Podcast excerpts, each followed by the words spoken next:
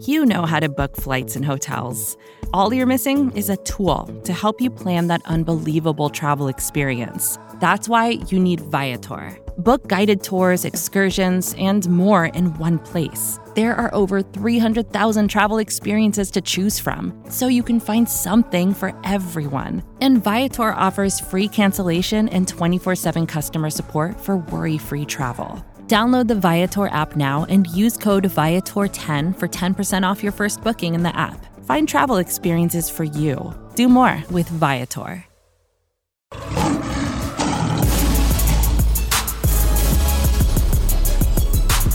Welcome back to the midweek mailbag. We are back after a week off, and we are here to talk Detroit Lions, answering your Detroit Lions questions here live on twitch.tv slash pride of Detroit or wherever you get podcasts. My name is Jeremy Reisman. I'm the producer at Pride of Detroit. You can find me at DetroitOnLion. And with me, as always, to help answer some of your Lions questions is the managing editor of Pride of Detroit, is the former punt god of the Lions media group. Sorry, I had to get that one. At Erik Schlitt on Twitter. Erik Schlitt is here. How you doing, buddy? Oh, it's it's allergy season, so I'm feeling it today. Uh, but I'm gonna muscle through, and uh, we got lots to talk about. I'm sure. Yeah, yeah. We we are just taking our first steps here into the off-season chasm where uh, mini camp is over. OTA is technically still going on, but the media is now locked out for the last day or two here. Uh, yeah. Uh, so we are uh, here to maybe recap a little bit of what we've seen, and obviously talk forward as uh, training camp is what about six weeks away.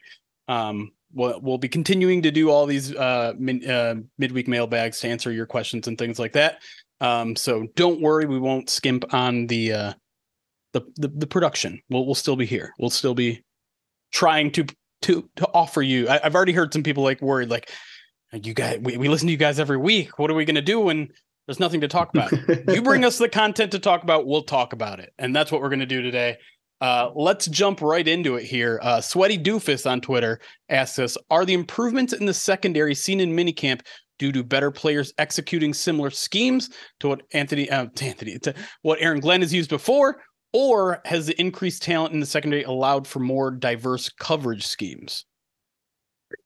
I, I think it's a combination, right? Um, the the players that are returning are getting better because yeah. uh, I think they're more accustomed to the scheme, but the talent level has definitely gone up. Yeah. Um, just Gardner Johnson and Sutton are, are, are, an elevation, right? And then uh, adding Brian Branch is, is has been really fun. I really want to talk about him mm-hmm. uh, as, as long and as much as possible. and um, you know, and then you've got just like the returning guys. Uh, they've got a little bit more swag, a little bit more comfortability and that you know Kerby, I mean Kerby's he's something, right? Like he's his his swagger is going through the roof, and then you have re, you have guys returning from injury too, yeah. right? Which is which is uh, I think going to add an element uh, up. You know, it's going to add an element to this secondary that just can take it up another level as well. So, if uh, the different position groups were stocks on the Detroit Lions, I would be investing heavily in the Detroit Lions secondary which is what they've done. They've they've invested heavily in the secondary. Yeah, I yeah. mean, in terms of the improvements that we've seen so far, I would say most of it is just more talented players. But what they've been saying, what the coaches have been saying, what the players have been saying is like, okay, now that we have the guys that we have, now that we have all these guys that are versatile, they can play corner, they can play safety, they can play nickel, now we can start finally doing what we want to do. And I would say we haven't really necessarily gotten a, a, great look at that. They're probably keeping things very vanilla in front of us. Sure. And and they're early in installment anyway. So um when when you when you're talking about the production that we've seen, and granted, pajama party, right? It, it's pajama party production. It's it's not necessarily real, but again, I as I've said on previous podcasts, I think of the positions you can analyze so far in in offseason workouts, wide receiver and and defensive backs are kind of high on the list of okay, what you actually see might actually translate once the pads are on. And so, and again, I think all of that is more a reflection of just getting more talented guy. Like CJ Gardner Johnson came in and immediately looked like the best defensive back that they have. And then it elevated a guy like Kerby Joseph, who I think probably was the second best looking guy out there. And and that's not to diminish what Cameron Sutton has done. He's not getting beat very often, but I don't see him getting challenged very often. Um, so maybe he's not getting like the ball production that that we're that jumps off the page when you're watching a practice, but he's also been very solid and communicative and all that sort of stuff. So um, and then and then like you said, like I think the remarkable thing about the secondary is it's not just those guys that we're projecting to start. It's the guys like you said, Brian Branch, who's going to have a, a, some sort of role this year. Starling Thomas, who we've mentioned a couple times now, is playing pretty well. Even even Saivion Smith is is is still kind of hanging in there. It's like don't don't forget about him. Like he's a he's a talented guy there too. So I don't know, Erik. Like I I I I always kind of have that that thing in mind that that you brought up a couple years ago. That year that Aaron Glenn's defense took that jump from like 28th to like fifth, right? And what was it all about? It was about improving the secondary. It all it all yeah. happened in one fell swoop. And this feels like maybe that's what's happening here. Right. Uh, if if your secondary improves, there's a trickle down effect to yeah. how it can help the players in front of them, and so um, I think you can kind of see that. It's with, with the secondary having more ability to cover larger spaces, it reduces the amount of space that the linebackers have to cover, and then the linebackers then all of a sudden look a little bit better as well. And so, um, yeah, until we get pads on, it's hard to tell, you know, what's happening in the trenches. And I think when you get pads on these guys, uh, it, there's an opportunity for the offense to open things up a little bit more, sure. and maybe we'll see a little bit more challenging. Uh, but for now, in this kind of open one-on-one, uh, the secondary has looked as good as expected, and which is uh, refreshing yeah. to say the least. Absolutely. Um, well you you kind of touched on it a little bit there but Damian Smith comes in here with the next question which is kind of the the con side to your defensive backs playing well. Um, there's some growing concern about the the wide receiver depth and, and the wide receiver performance. So uh, Damian Smith at Indy Smith on Twitter asks I see a number of national writers worried about wide receiver depth. Have any of Antoine Green, Dylan Drummond, or Chase Cota looked good enough in OTAs? In contrast, to the secondary, we've heard less about the receivers. So um, let's start with those UDFA's and, and Antoine Green, I guess just the rookies here, and then maybe mm-hmm. we'll expand it to um, is there is there a large con- larger concern about just the the wide receivers right now? I, I think Green has looked like a drafted NFL player. You know what I mean? Like of mm-hmm. that group, he's if you were to put those guys out there and say which one of these guys was drafted, you would pick Green out and say he's the one because I think he's looked like he belongs. Yeah. Um, eh, he kind of almost looks like a big tight end. Um, yeah, he does, right? He yeah. kind right. Um, or, or, a smaller tight end. A big it doesn't help that he yeah. has 88 too, yeah. which doesn't help. Yeah, yeah. Sir, but but the routes they run him in and stuff too. It's like he's he he he falls down a lot, like like a his predecessor 88.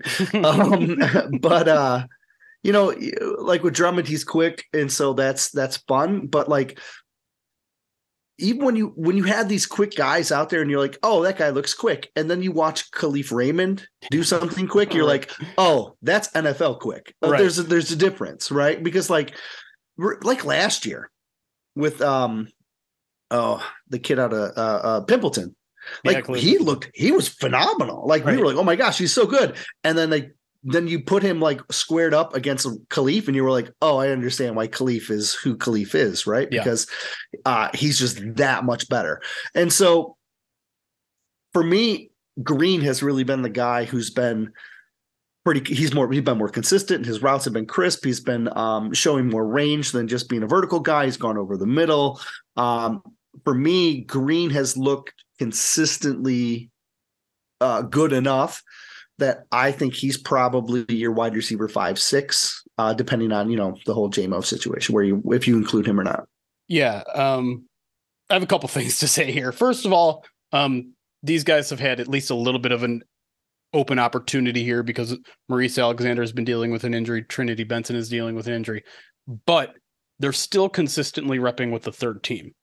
And that's a big problem for them for it's nothing in within their control. Like, of course they're repping there, but the problem is they've got a quarterback throwing to him who is not an NFL quarterback. And with all due respect to Adrian Martinez, he has not looked good. He has not looked close to good. He looks like a rookie, an undrafted rookie. He looks like he needs a lot of time in the incubator. And so these guys, I mean, when the third team offense is out there, Erik, it's kind of a disaster. Yeah. No, And- I agree. And and when if that's the case, how am I supposed to evaluate the wide receivers when there's a quarterback that can't get him the ball? He's holding on to it long, he's not accurate. Mhm. I don't think I can give a fair assessment of any of these guys, for being completely Well, honest. Maybe that's why Green looks a little bit better because he's done more run with the twos than the other guys have. Yeah. Uh, but I want to expand this out to like the the bigger picture here. Um, is there a concern about the wide receiver group that they have? Because it's not just the depth. I think that that some people are concerned about. It's it's losing DJ Chark. It's not having Jameson Williams for for six games. It's Marvin Jones at thirty three. Uh, it's it's. I mean, there, there's not for those first six games. Do do the Lions have a competitive receiver group that that can? I mean, at least keep the Lions offense where it was because really like as much as we want to say the offense was amazing and the run game's really good, there was a stark difference between healthy wide receiving core Lions offense last year and unhealthy, right? Like once, you know, you had Amon Ra with the ankle injury and and and DJ Chark out of the lineup, it was bad for a stretch of like three or four games. And then once everyone got healthy back, it was like explosive again. So you need healthy, good wide receivers. Do they have it this year? Well, let me let me let me put an emphasis on this. With no pads, Mhm. it, it there is a it, it would make sense that like the receivers would be the guys showing out, but that hasn't been the case. Right. But when you look at the fact that the, that the Lions run such an immense amount of play action and the run game hasn't even been accounted for yet. Most of the time, these guys are just like you're seeing more drops and shells in, Yep. in your coverage. And so it's a little bit harder for them to gain separation, especially because not a lot of them are are, are built like that. St. Brown has been. It doesn't matter with St. Brown. St. Brown is always going to find his way, right? Yeah. He's always going to find his way open. And I think Green has done well against the reserves. Like I said, well enough that I think he's kind of separated himself from from that group.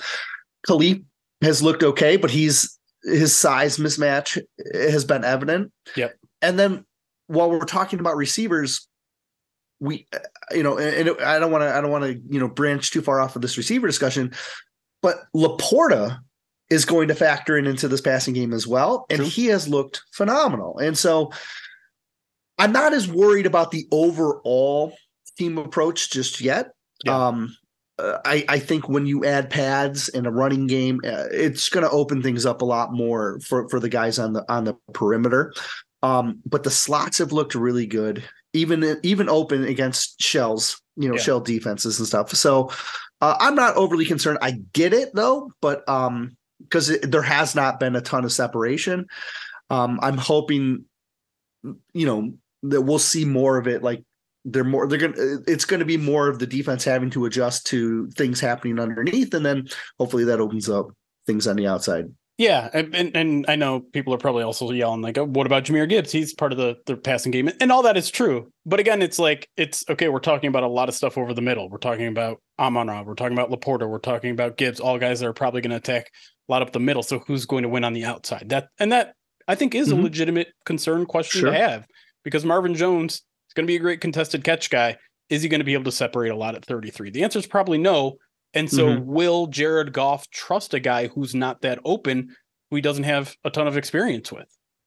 Yeah, I I think the one guy that we've seen consistently have that that um that uh, relationship with Jared Goff has been Josh Reynolds, Sure. and I think Yes. it, it's going to be him early, right? I know that they've talked about, oh, we're going to put a lot on Kalif, and we're going to ask Kalif to do more while JMO's out and stuff like that, and I get that, and you're going to stretch the field with Kalif, but we've seen when Kalif's size just it, it's hard for him to work on the outside at his size. It just is. Yep. And so I really think Josh Reynolds is going to be a catalyst to keep defenses um accountable, right? Like because we know that they can get it done in the slot. We know we can get it they can get it done in the backfield, but if to keep defenses from loading up the box, Josh Reynolds is going to have to be the guy to step up in the first 6 weeks. Yeah. And I, I actually asked Antwaan Randle El that exact question like, hey, how important is he going to be in the first six weeks? And he's like, first six weeks, that guy's important all the time.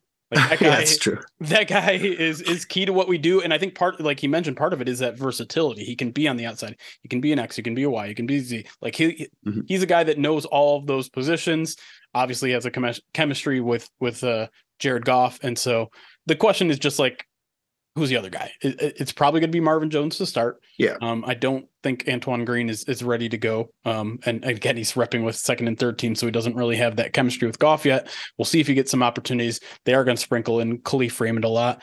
And listen, like I, it, it's not it's not ideal. It's not perfect. Um, but I think it's good enough. Um, so if if to go back to the original question, my concern level for the wide receiver group, especially in those first six weeks without JMO, it's like a four and a half, maybe. Like it's it's not nothing. I, I think there is legitimate questions about if they can pick up where they left off, but it's not it's not anywhere near panic mode. There there are worse wide receiver cores out there, and a couple of them Yeah. are probably in the division.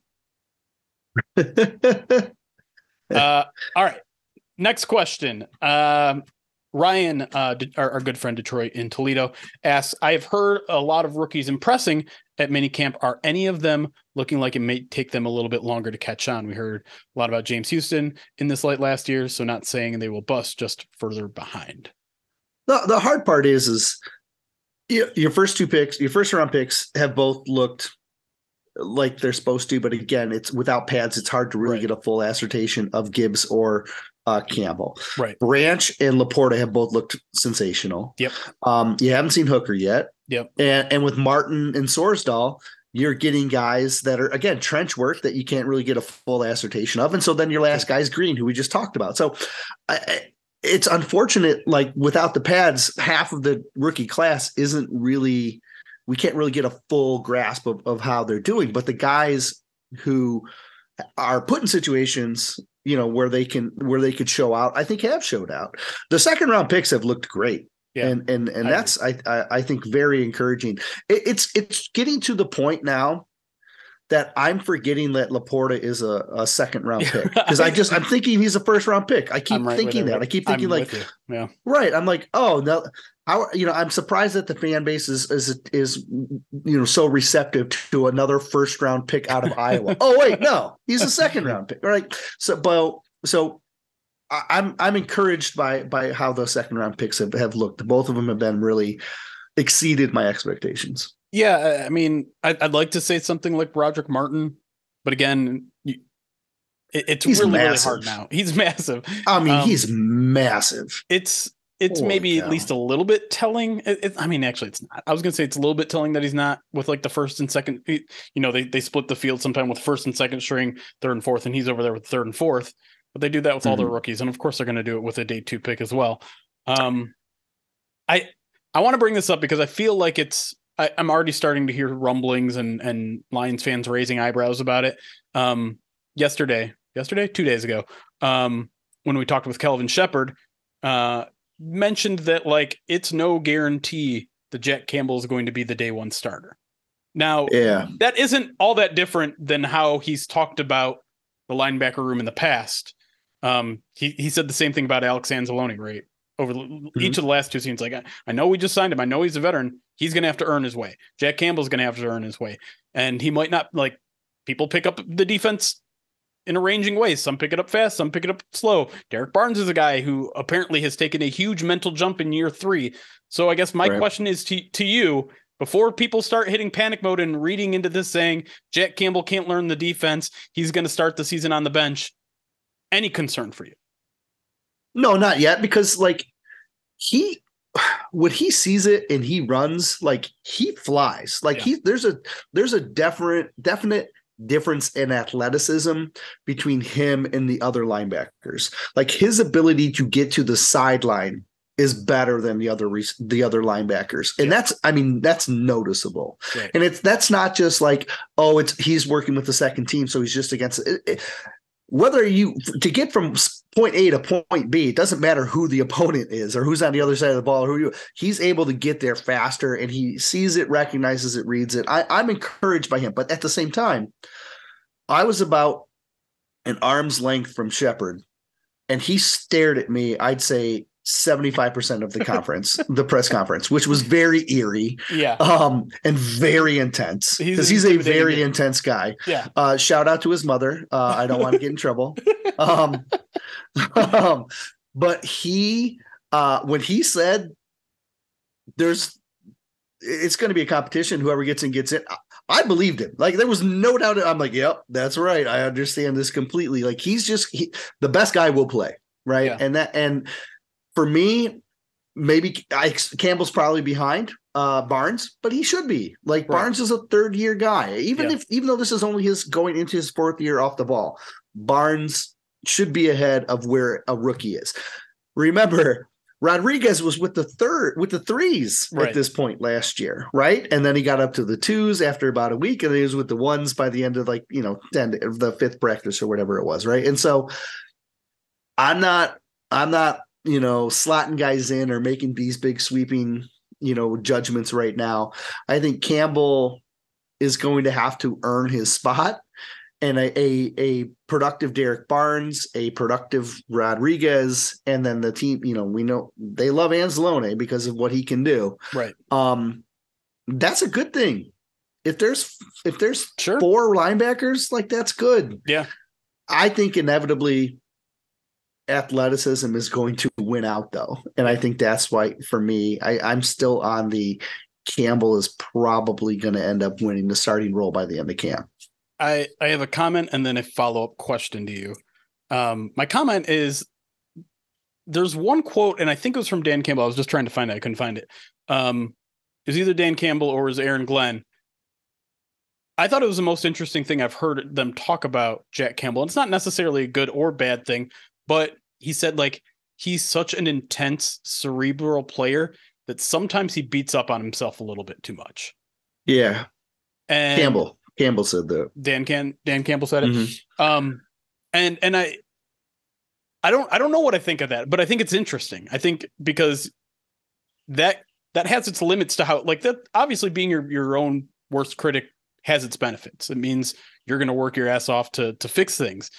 It does right. have, but there is like a limit to that too. Like if you're overly critical of yourself, you're going to get down on yourself. You're going to be, you know, you have to keep that level headed, right? It's what every yeah. NFL coach says is like you got you can't get too high with the wins, you can't get too too low with the losses. And so I think maybe that's something to kind of keep an eye on is is to make sure he's and and none of that surprises me after like the one or two press conferences we've had with Jack Campbell. There was one that was right off the day in which Sam LaPorta beat him on that one route, and he he did not yeah. seem happy that day. He was miserable. he he did not want to be there that day. Uh, um, uh, that was that was that rookie mini camp. He was oh he wanted out of there so fast. And um, go ahead. I shouldn't even be making this comparison because it's going to set people in the panic, and I don't want that to happen. but the first person I think of when a guy that might be overly hard on himself, do you know who it is? No. I'm now I'm blanking on his name. Uh, Jarrad Davis. It's Jarrad Davis. Like Jarrad oh. Davis kind of had that same gene where he's just like so intense, wa- like wants everything so badly. And and it I think in his case it probably worked to his detriment at times. In fact, he owned up to that a couple years later, saying he learned that he was a little bit too hard on himself, a little too much all in on football and not able to enjoy it. But again, I'm not comparing sure. the players. I'm just comparing the mindset. And mm-hmm. and so um just kind of something interesting to to keep an eye on. Now, my follow up question to you is let's say we get to week one and Jack Campbell is not starting. Mm-hmm. Are you concerned at that point? Uh, I, I, think we'd have to. I mean, there's a whole training camp and preseason that we'd have to get through, See, right? Like, sure. it, I'd have to say, is he not? What Sheppard said was, uh, surrounding this was, if Jack is not starting, that's a good thing because it means somebody else is better. Right. Right. Somebody else is playing better. He said, right. he basically said, if Jack Campbell isn't starting, it won't be because Jack Campbell's not good enough. It'll be because the other guys are, yes. are working their butts off to get even better than they are now. So that's the way I would look at it is Campbell has the talent to start. And if he's not, it probably means Derrick Barnes or Rodriguez are just playing at a different level than they were previously. And I'll be okay with that. I agree 100%. All right. Now that I've sent Lions fans into a panic and I'm going to read a bunch of headlines whether Jack Campbell is the, next Jarrad Davis. Uh, let's take a break. When we come back, we're going to answer more of your Lions questions here on the midweek mailbag. We'll be right back.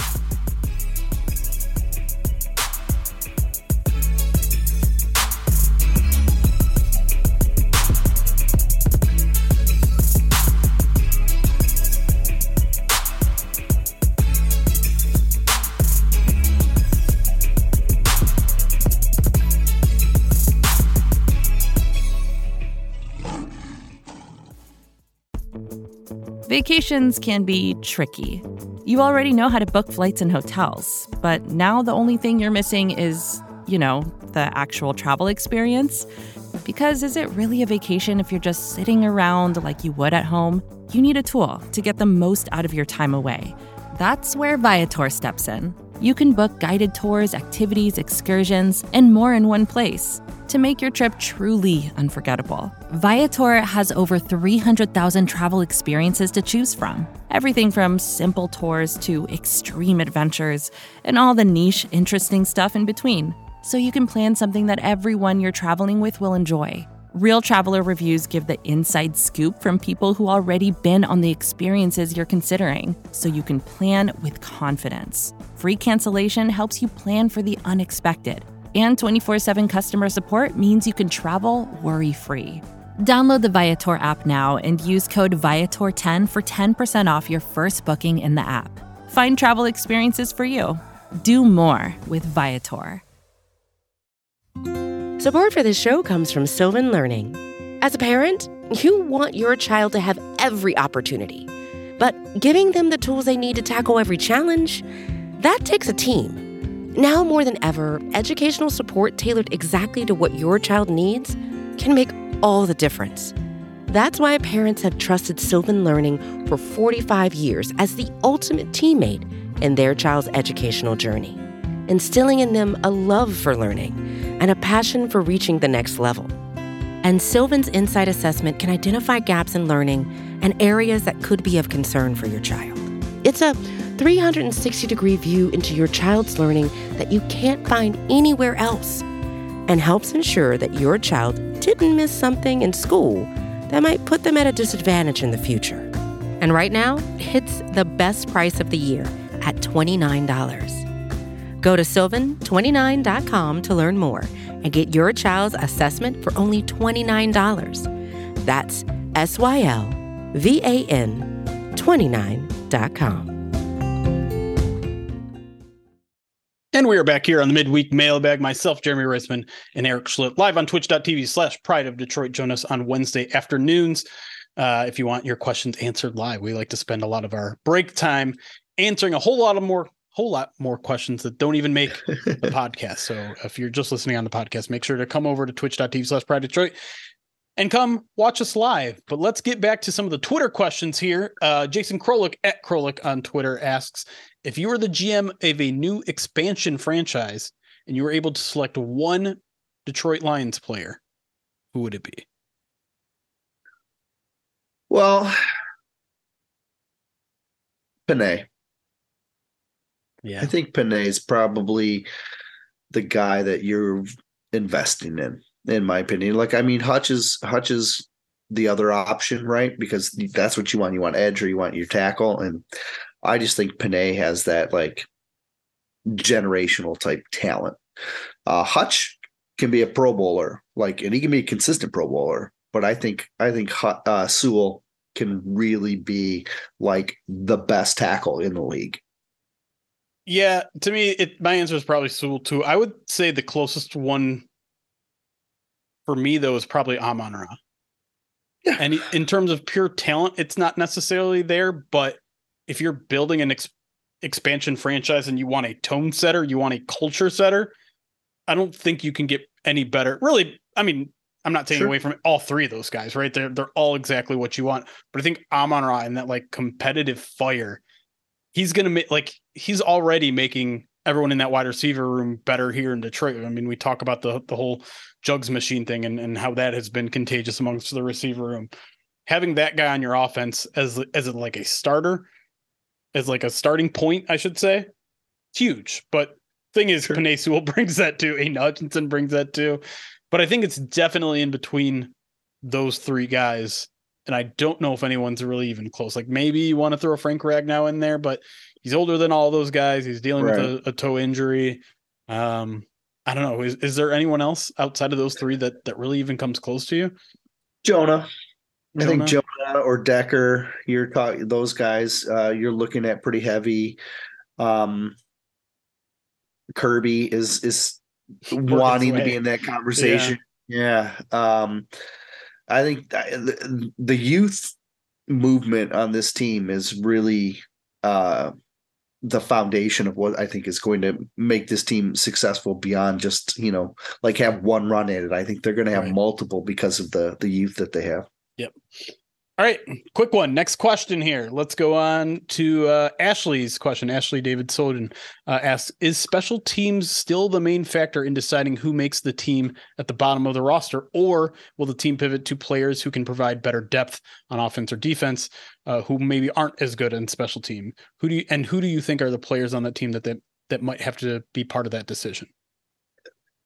I do think special teams is going to be the deciding factor. At the same time, if they have a player that can give them depth, they're not just going to dismiss them, even if they aren't necessarily like as good as somebody else on special teams. So, um, like for example, when we were talking to Sheppard, Sheppard's was he he almost always just says, you know, that he refers to his off the ball guys as the three as the three linebackers because those are the three he uses a rotation. But this time, this uh, when we talked to him on Monday, he said three or maybe four. So right. they're already starting to look at the fact that you know they have more depth and more contributors and more guys that can fill into specialty roles. And so um you know, it's possible that we start to see maybe guy like 46, 47, 48 be a guy that be guys that are more depth oriented but I still think the final like five guys, it's almost those guys are going to be special teams demons. And and the nice thing is is they usually go hand in hand anyways, right? right. So um I'll let you weigh in on that and then we can talk people. Yeah. Which people? Let's answer the second half. Yeah, I mean it, it's it's interesting. I, I do think it's going to be used maybe more so as a tiebreaker than a deciding factor, if that makes sense. Like it's you know okay. if, if you've got two guys that you think are on an equal level defensively or offensively, and one can play special teams for and one can't, you have your answer right there. Um, because I do think, and I think most of the league kind of takes this approach, which is like, let's fill out our roster first and then we're going to teach special teams to the bottom guys on those roster and we're going to hammer it home. And obviously like you have to do both at the same time right? You can't just walk into training camp and be like all right we'll, we'll teach you guys special teams once we figure out who we need to play special teams for. Us you have to continue to do it all the time. But i think for two reasons they should maybe put a little bit more emphasis on offense and defense. One is that your roster is better right? You have better depth um top to bottom. And so when injuries eventually come and they're going to come, you're a competitive team now. You're going to have to rely on those guys to play some really good football for you. And so you don't want to push talented guys off the roster because of special teams. Second point being special teams, I'm sorry to say, folks, starting to matter less and less. And I'm not I'm not saying it doesn't matter, but with the new kickoff rules, we're going to see less a significant amount of of kickoffs go off the board significant decrease. So you're left with punts, you're left with kickoffs. I'm sorry, you're left with kicks, field goals. That's kind of it. And and again, important parts of the game. Field position is important. Making your field goals is important, but I mean, how how often is a field goal blocked? Not very often. Oh, I don't I don't know. I mean, how often, it's been a it's been a couple years, but I remember they it's had been like a while. four. But that's what I'm saying. Ago, like yeah. we're yeah. we're really like hmm. threading the needle here. We're really pulling at hairs when we're like well, drastically trying to figure out who's going to play on on the kick teams. Here, here's here's an interesting observation. At least I find it interesting because I care about special teams more than you do. um, when they were running their special teams drills mm-hmm. uh, at at minicamp, they would run them with two guys that are like two gunners and one personal protector. Those were guys, those three guys were um fringe guys. Yeah. And then the second unit was two guys on, at punt and then another PP guy that were all fringe guys.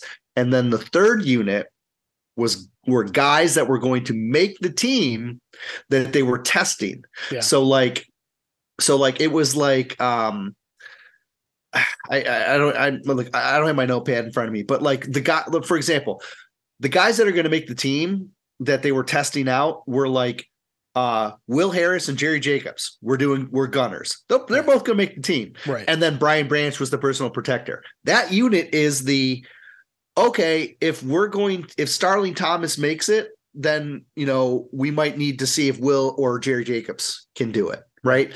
If if there's not room for Saivion Smith or or or Brady Breeze to be the PP, well, we need Brian Branch to be uh, you know, experienced enough to do it. So like it may come down to this like yeah, Brian Branch is is a good PP, and maybe Brady Breeze is a little bit better, but we don't have room for Brady Breeze, and so they're already starting to prepare guys that they know are going to make the roster as kind of like options. And so, um, you know, when you pay attention to like who those guys are during camp, you, you pick up on those little nuances and you find those little Sure. things. Uh, you know that that's why I pay attention to them. You know that's why it's it's that's All why it's all right, important. all right. No, this isn't an intervention of you paying too much attention to special teams during camp. All right, give me names though. Give me like who who who do you think are some names? Because that was the second part of the question. Like, Yeah, I mean, is there?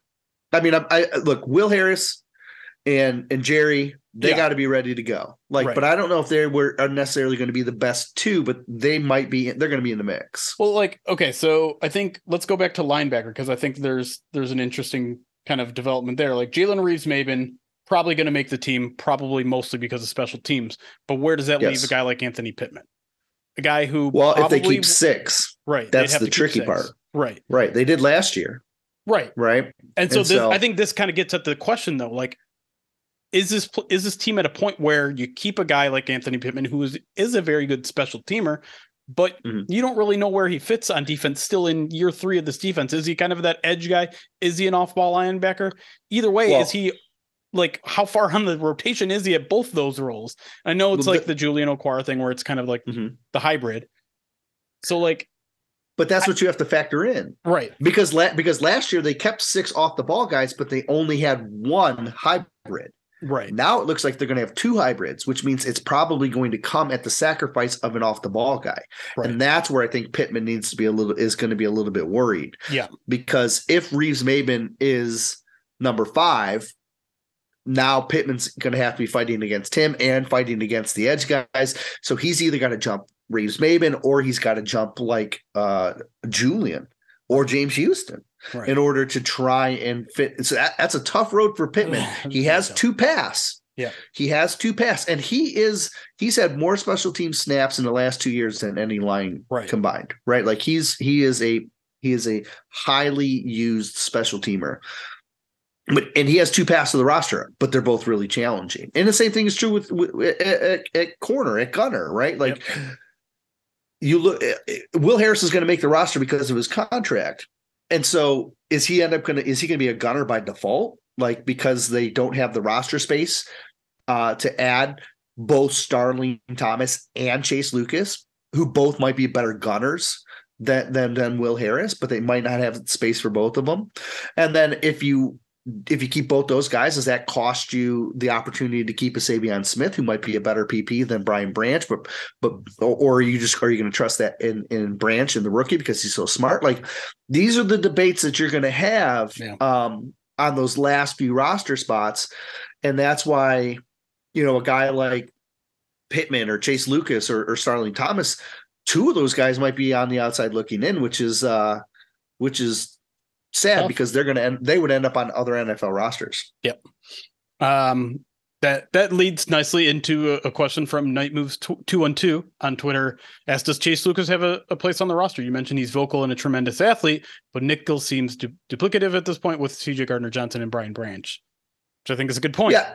Well, they're using them outside more, Right. right? Yep. Which is uh, important, and I think that either he recognizes that he's got to get more experience and become more position flexible, or or maybe he's just gotten there. Maybe he thinks that. Maybe the coaches think that. Um, he's going to have to contribute on special teams in a in like a starting type role. Like it's yep. just he's going to have to win one. Um, and and I do think him and Starling Thomas are going to be in kind of like a a head to head competition for maybe one of those last spots in the secondary.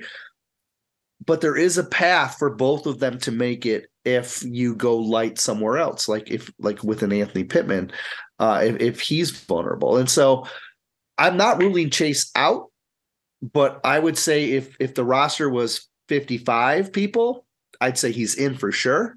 Right. If it's because but because it's only 53, I'm like, eh, I don't know. It's a little it's a, it's a little harder for me to say. And I'm a huge Chase Lucas fan. Yeah, and and he has all the intangibles, right? He has all the things yep. that are going to endear him to this coaching staff. In a lot of ways, I think of him like a Jerry Jacobs type, where he's just going to be there, like at at the coach's hip, 24 seven, because he's that motivated to to get it going. And unfortunately for him, he was injured most of minicamp and, and, and OTAs. We saw him a little bit in the final day of, of OTAs on Monday. So he's close. Um, but he's he's got to stay on the field because if he's out for two, three weeks of training camp, I think that's it. Like he's dealt with a lot of injuries already in his very short career. And I don't like I don't think he can afford that. Given how tight the bottom of this roster is, he needs to be out there he has to be out there. He has to be proving he can be a special teamer. He can prove that he can be an outside corner. Especially like if they're changing his position too, man. Like you got to get those reps in. And I'm not saying, yeah, I, I am They would love to have this guy in the special on on the the uh practice uh, squad. Practice squad. Thank you. Um, and I I think he'd probably be open to staying because I do think he enjoys it here. Um, he's yes. super competitive though, so uh, like maybe if I mean, obviously you don't necessarily have a choice. If you get claimed, you get claimed. But um, I think I think he likes it here. I I think that's where he's headed. If I had to make a guess right now, I, I would say he's headed for the practice squad. But he's got he he has an opportunity like a lot of these guys, and we know this coaching staff is going to make it a competition. They haven't made any decisions anywhere yet. Um, so I just think he has to really show out in camp. I think it's amongst bubble players on this team I think he might have the most pressure on him to perform in training camp to to earn his spot. Well, in Pittman.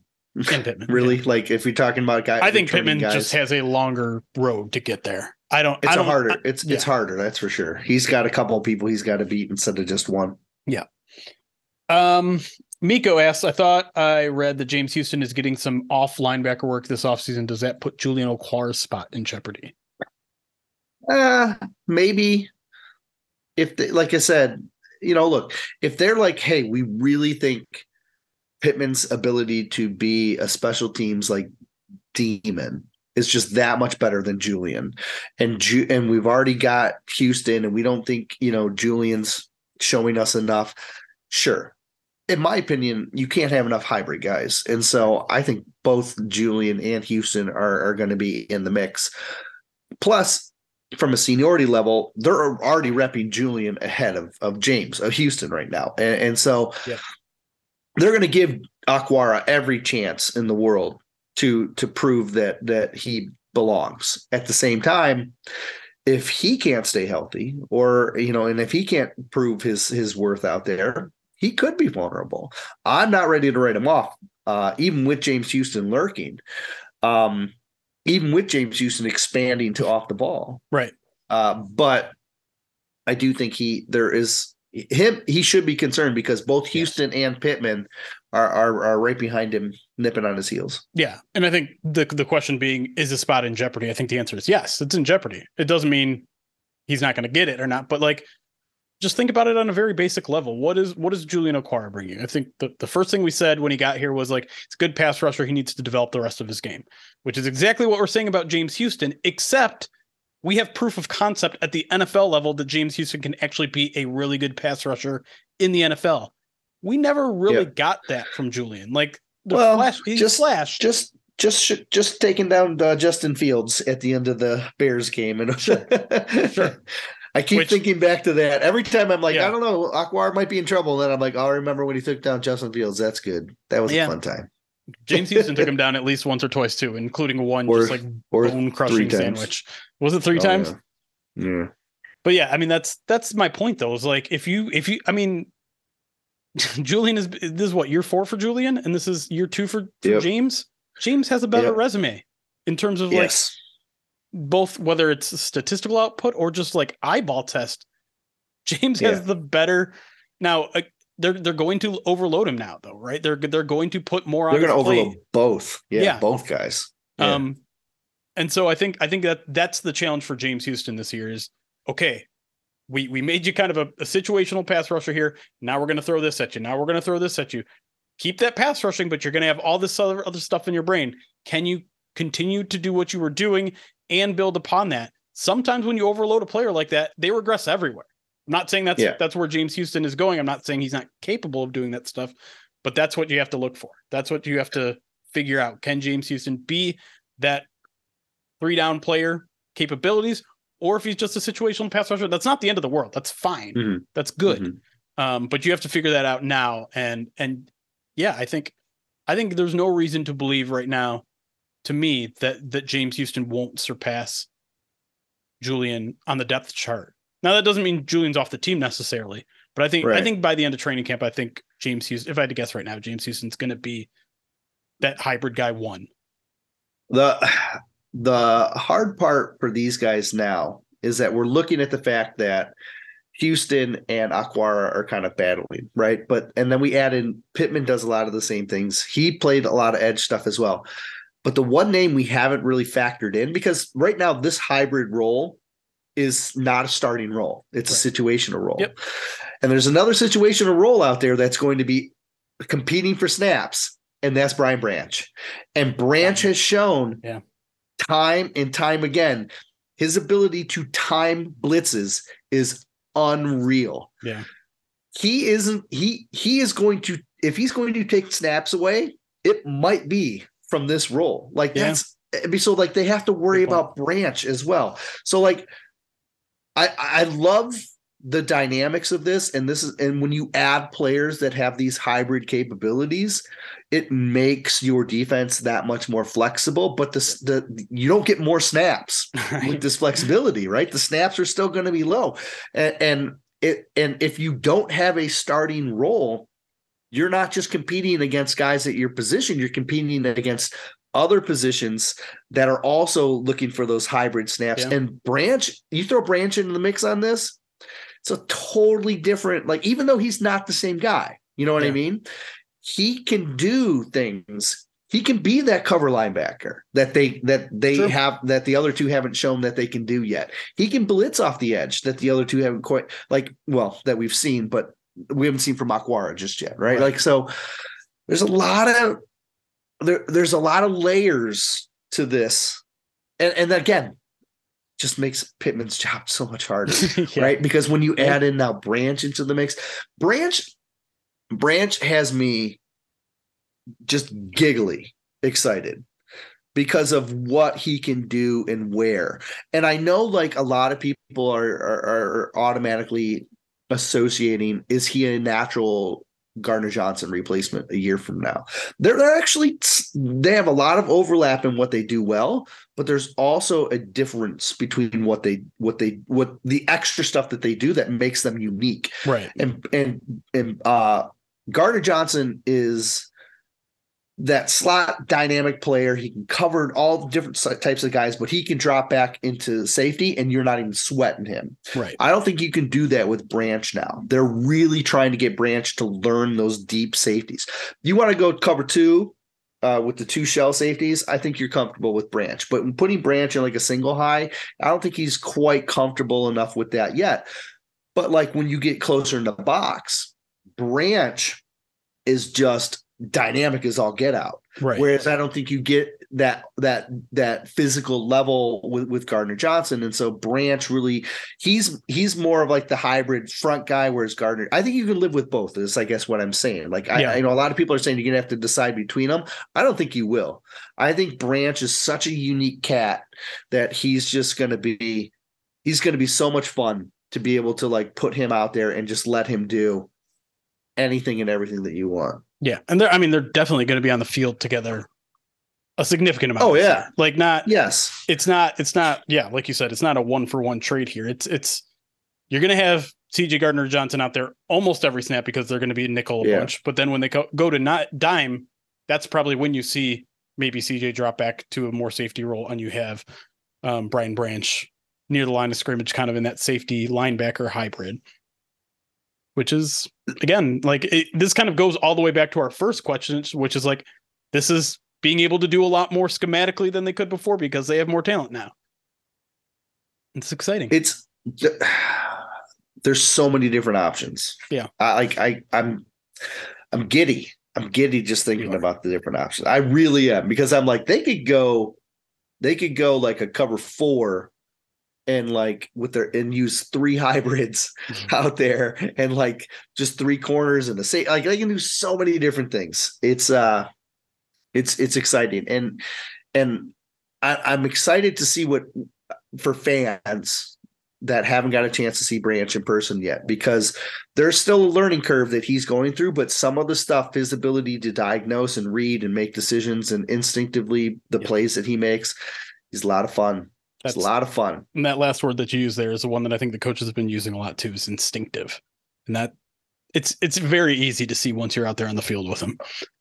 Uh, but we're gonna call it there, Erik. We made it through here. This was your uh your flu game. I think you I think you Hold on, well. I got I got 10 more minutes to talk about Brian Branch if you give him to me.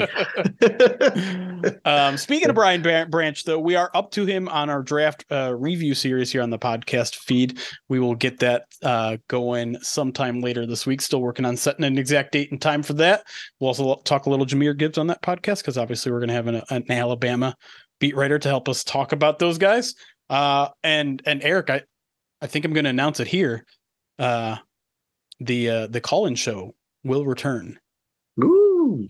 probably this week. I uh, haven't decided on a time or date yet, but I'm gonna make it official since this is still the podcast feed. Uh, we're gonna we're gonna try it on Twitter Spaces. So if you aren't already, follow us on Twitter at Pride of Detroit. You can follow us really on all social medias. Always uh, go to prideofdetroit.com for all of our written work. But for Erik, I'm Jeremy. Thank you all for listening. We'll be back very very soon. But until then, it's chaos. Be kind.